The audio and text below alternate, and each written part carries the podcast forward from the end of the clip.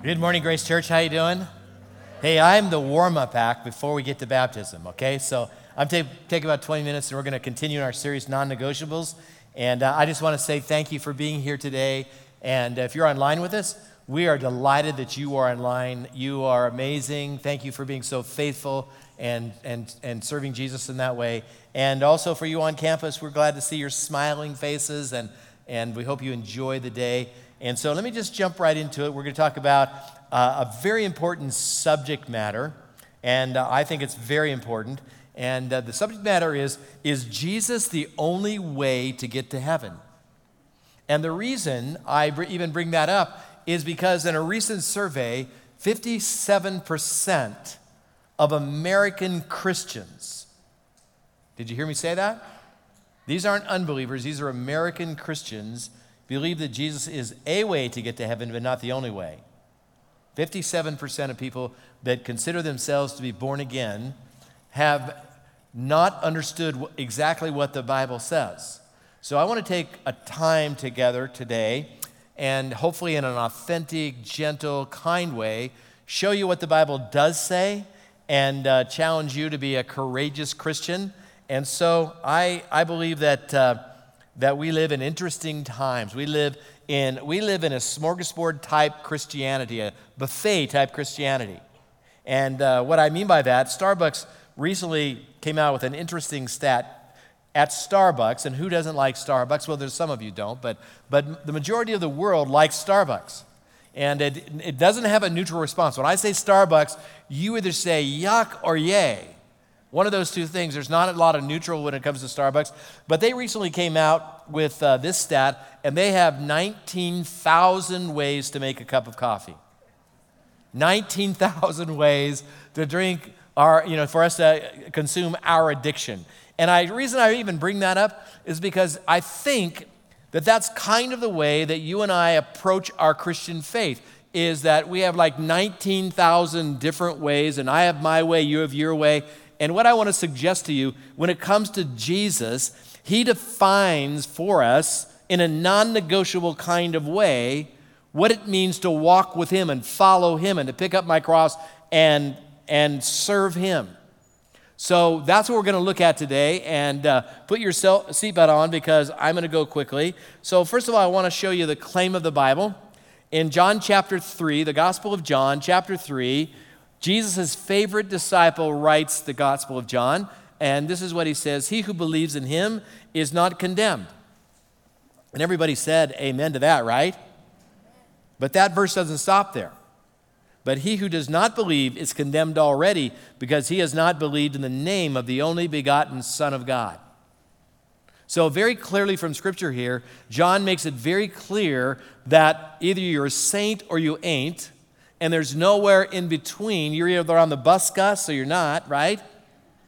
I mean, the people over 50 got that. That was a song in my generation, okay? Get on the bus, gus, okay. All right, well, I won't sing it for you. But here's the, here's the deal John declares that Jesus is the only way, and either you have him or you don't. And being a believer means that I possess him and he possesses me, and it's not nebulous. It's not it's, it's matter of fact, it's cut and dried, it's very clear in the Bible. Then we come to the claim of Jesus himself. What did Jesus say on this subject? Was he, was he just a good teacher? Was he a prophet? Was, who was Jesus and what did he say about himself? Well, in John chapter 14, this is what he says Jesus said to him, I am the way, the truth, and the life. No one, underscore that word, words, those words, comes to the Father except through me. So no one gets to the Father, no one gets to God except through Jesus Christ. That was his understanding as the Son of God. That's his proclamation. And it, I'm gonna just going to be honest with you. We're going to talk about this in just a few minutes. It seems a little narrow minded yet, right? Yeah? It seems, I mean, from a casual approach to this, your friends outside of the faith believes it's very narrow minded. They believe, how dare Jesus say, make that kind of a claim? And I'm going to suggest to you that the only way he can make that claim is that he know, knew that he would go to the cross, die for my sins, die for your sins, and then come out of the grave by his own power. That declared that he was God, and he had They had that kind of authority to make that kind of claim. So a person can go to heaven without money. I'm so grateful for that, right? A person can go to heaven without honors, without education, without friends, but you cannot go to heaven without Christ. That is so clear from the Bible. And what the church needs to do in an age of confusion is stop trying to be people pleasers and just tell people what the Bible says. Amen? That's very clear. It's clear to me that you and I are to step up to the plate. Today, our world is filled with people who are seeking some other way to God rather than Jesus and his precious name. But all such efforts are doomed to failure. Jesus, Jesus is not the church, Jesus is the only way that you can get to heaven. Now, there are some things in life that are, well, to be right, there's no, to, to be honest, there's no second chances. There's some things in life that you only get one chance at. Do you agree with that? One of those is skydiving.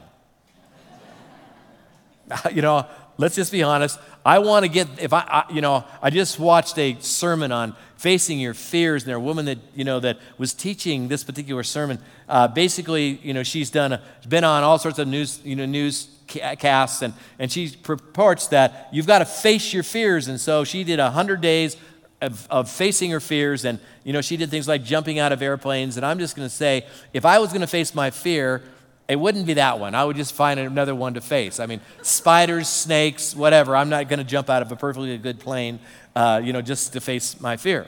But if I was going to jump out of a plane, here's what I would know for sure is that I wouldn't go to the relativist skydiving school.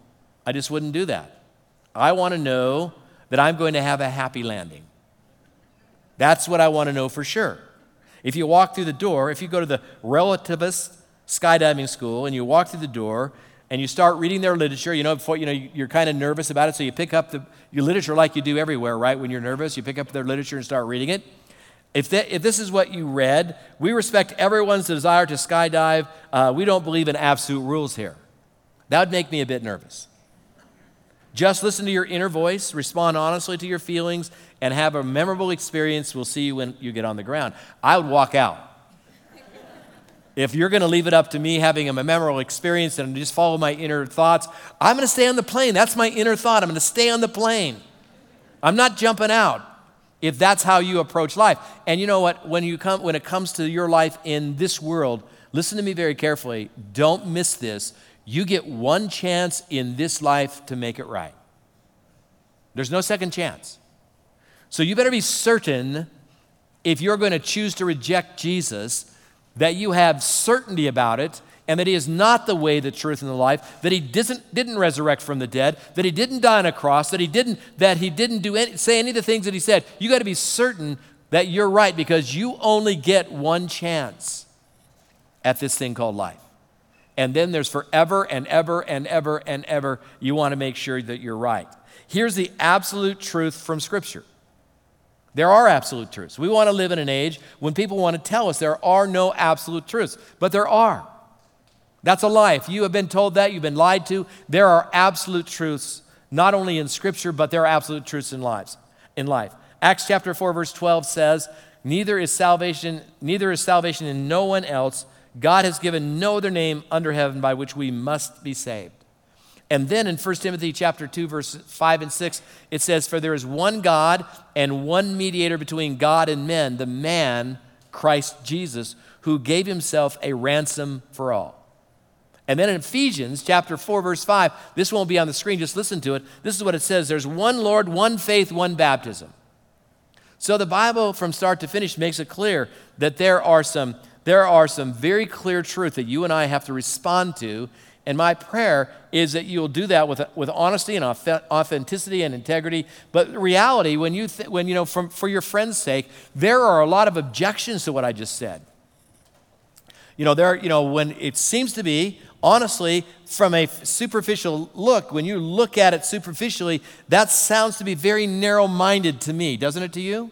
Come on. Your friends believe it's narrow minded. So let me just address for just a few minutes some of the objections that people bring up. Like, what about non Christian devout people? I've known people in my life that are more devout than most Christians that I know, more sincere, more authentic. So, what about them? Uh, do they, are they going to go to hell when they die? And the answer to that question is God never made sincerity the test of faith. He made belief and faith the test. And what I put my faith in determines whether I get it or not. So, what about that person who is devout, who is sincere in what he, what he or she believes? What about that person? Well, there's an amazing story in the book of Acts that kind of describes for us what God does to that devout person, what, how he responds to devotion, how he responds to sincerity. So in Acts chapter 8, there's a guy by the name of Philip. And uh, he, he's one of the first deacons, you know, he's a great man of faith. And he's down in Samaria and he is preaching this amazing, I mean, he's preaching to hundreds and hundreds and hundreds of people. He's in a great place, and God then sends an angel to him. So I'm going to pick up the text and kind of read it to you. It says, Now an angel of the Lord spoke to Philip, saying, Arise and go toward the south along the road which goes down from Jerusalem to Gaza. This is desert. Just in case Peter, or Philip didn't understand, he said, I'm sending you, I'm sending you to the Black Rock Desert here from where you're at right now, preaching to lots of people. Lots of people are coming to faith. And now God taps Philip on the shoulder and he says, I've got an assignment for you. So Philip rose and went. And behold, a man of Ethiopia, a eunuch of great authority under Candace, the queen of, Ethiop- of the Ethiopians, who had charge over all of her treasury. This is a really powerful man. Was on his way back from Jerusalem, back to Africa to Ethiopia. And he's riding in a chariot. And he went to the most religious city in the world. He went seeking God in the most religious city of the world. He didn't find God in Jerusalem.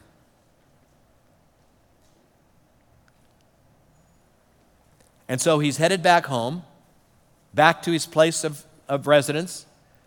You know, and he's this devout, powerful man, and he was sincerely seeking God but he was sincerely lost and didn't, didn't have a clue of what he was doing. So he opened up the sacred text of the Bible and he began to read out of Isaiah. And Philip, prompted by God, steps up into the chariot. And he says this question Do you understand what you're reading? And the guy said, I don't have a clue. How can I unless somebody show me the way and somebody guide me.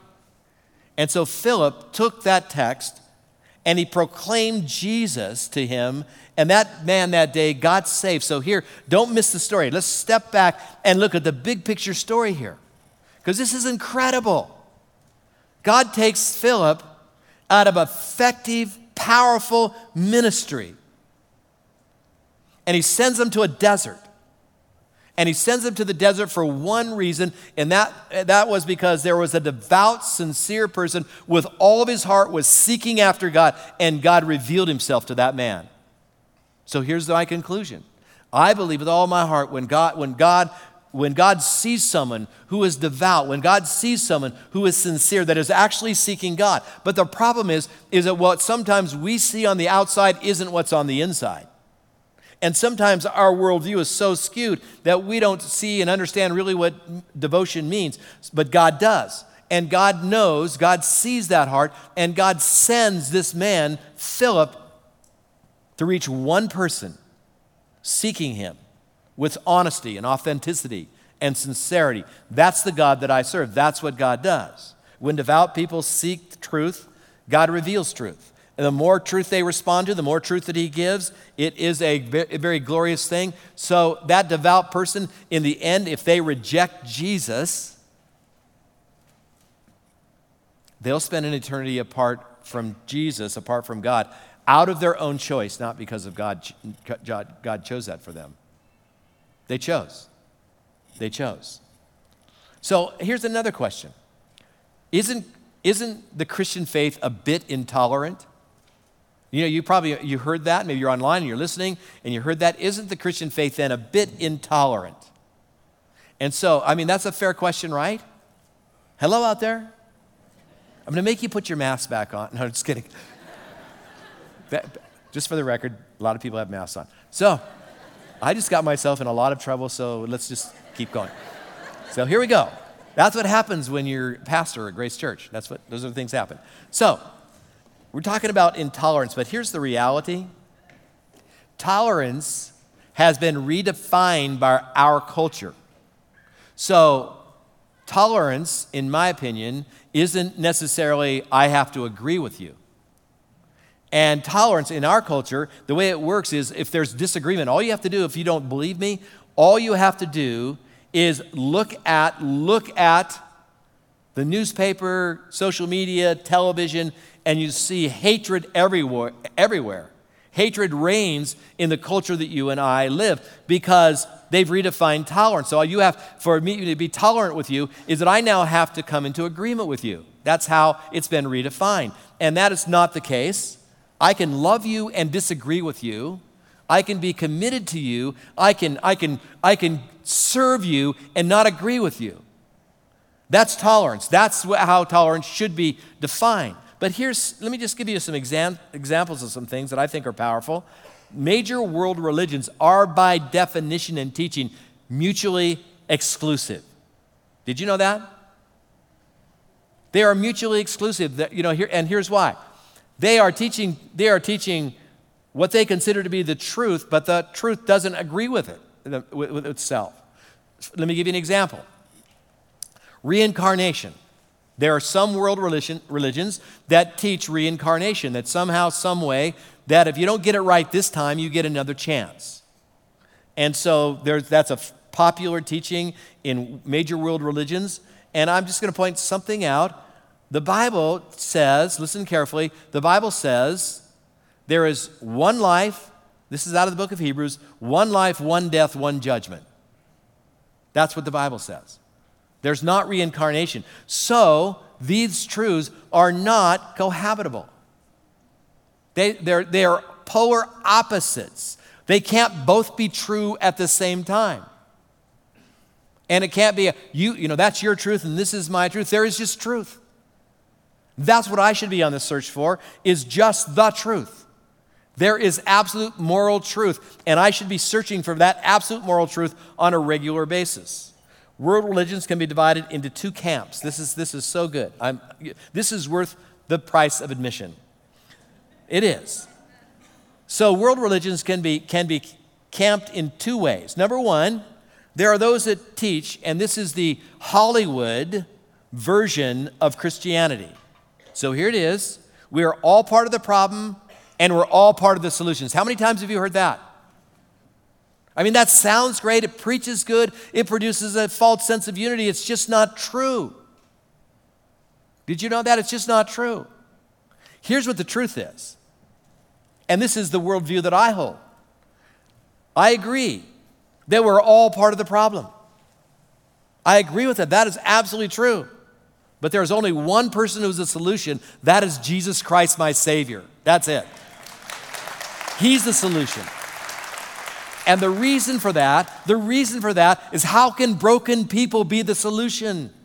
I'm broken, you're broken, everybody in this auditorium is broken, everybody on camera is broken, everybody is broken. So there can't be, it can't be, you and I are all part of the solution. The reality is, is there's one man who lived a perfect, sinless life, who went to the cross and died for my sins, and went to the grave and rose again and is coming again. That's the one that's offering solution to this broken world. So, you know, I, I, you know, when you see it on television, you see it at concerts, and you know, we're all part of the solution. You see it at fundraisers, you see it, you see it everywhere. I'm just simply saying it sounds great, but it's just not part of the absolute truth that I see within the scripture that God has given to me.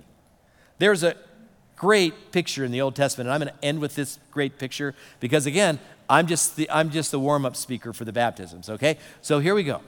So there's a great story in the Old Testament that captures the idea of what I'm talking about here. And it's the story of Noah. You all probably have heard it, right? So God calls Noah and says, Listen, Noah, I'm going to bring. I'm going to bring a flood upon the earth. It's going to rain. It's going to rain for days and days and days. And up until this point, it never rained in the earth. And so uh, Noah's probably thinking, What's rain? You know, I, I don't know. God says He's going to destroy the world by a flood, He's going to use rain to do it. So Noah just becomes obedient. And the Bible says in the New Testament that Noah was a preacher of righteousness. We also know that it took Noah 120 years to build the stinking ark. That's a long time. God gave him the dimensions, told him how to do it. And uh, as a preacher of righteousness, I can only imagine, you know, people are probably asking him, going, Hey, Noah, what you doing? Building a boat out in the desert. Can you imagine how people would respond to him? You're building a boat out in the desert. Why? Why are you building a boat out in the desert, Noah? Because it's going to rain. What's that? What's that? And so, as a preacher of righteousness, I can, I can imagine that Noah gave them an invitation to come into the ark. And Noah finished the building of the boat, and all of a sudden, you know, brings the animals on. You know, who knows what Noah said, but the door of the ark shut. And everybody left on the outside drowned in the flood. And the reason God did that is because of the evilness continually of man. God did a restart. And, I, and, that is a perfect picture of what I'm talking about. There was only one way on that ark. There's one door. You had to go through the door. You had to go up, you had to go up the ramp and get in the boat. That's the way it is in the Christian life. It is there's only one way to salvation. And I'm telling you, what some people are thinking is somehow, some way, I'm the exception. You know, here's what's interesting. I find this funny. Noah never built pegs on the outside of the boat so people could hold on. I just got to weather this storm and I'm be okay. There's one way to salvation Noah's ark becomes a word picture, it becomes a type, it becomes a type of salvation as we approach it in the New Testament. We see that that's what the New Testament says about it. It's a type of our salvation. There is one door. Jesus is the door. I've got to go through that door. And you know, the truth is, is that's a very unpopular thing to say. Do you all get that? When you say, hey, you've got to believe on Jesus. He's the only way. Your friends and neighbors are going to give you the same kind of ridicule that Noah received in his day. And so, you know what you need? You know what you need more than anything else? As a believer and a follower of Jesus, you need the dang courage to stand up and speak the truth. That's what you need. You need the courage in your life to speak truth into people's lives because of who, you know, God has appointed us to that task. And if we don't do it, who's, He's not going to send angels He doesn't have plan B. Plan A is the only plan that Jesus has, and you and I are plan A. And plan A means that you and I proclaim the majesty and the beauty and the glory of the gospel of Jesus Christ. God gives an offer that when you receive it is amazing. But I have to have the courage in my life to stand up because nine out of 10 people I just made that stat up. So Nine out of 10 people will reject what you have to say. But that one, that's who I go after. It's that one. That one, that one. But I've got to have the courage to speak to all 10 because I don't know who that one is. And neither do you. So, God, grant us this amazing courage that we might stand up like Noah stood up in his day, that we might stand up in these last days on our planet and proclaim the gospel of Jesus Christ and proclaim that there is neither salvation in any other. There is no other name among men whereby we must be saved. Jesus is the only deliverance. And I don't know where you're at, I don't know where you've been in the past, but I'm just telling you what we need more than anything else is the courage to believe that and proclaim it in Jesus' name.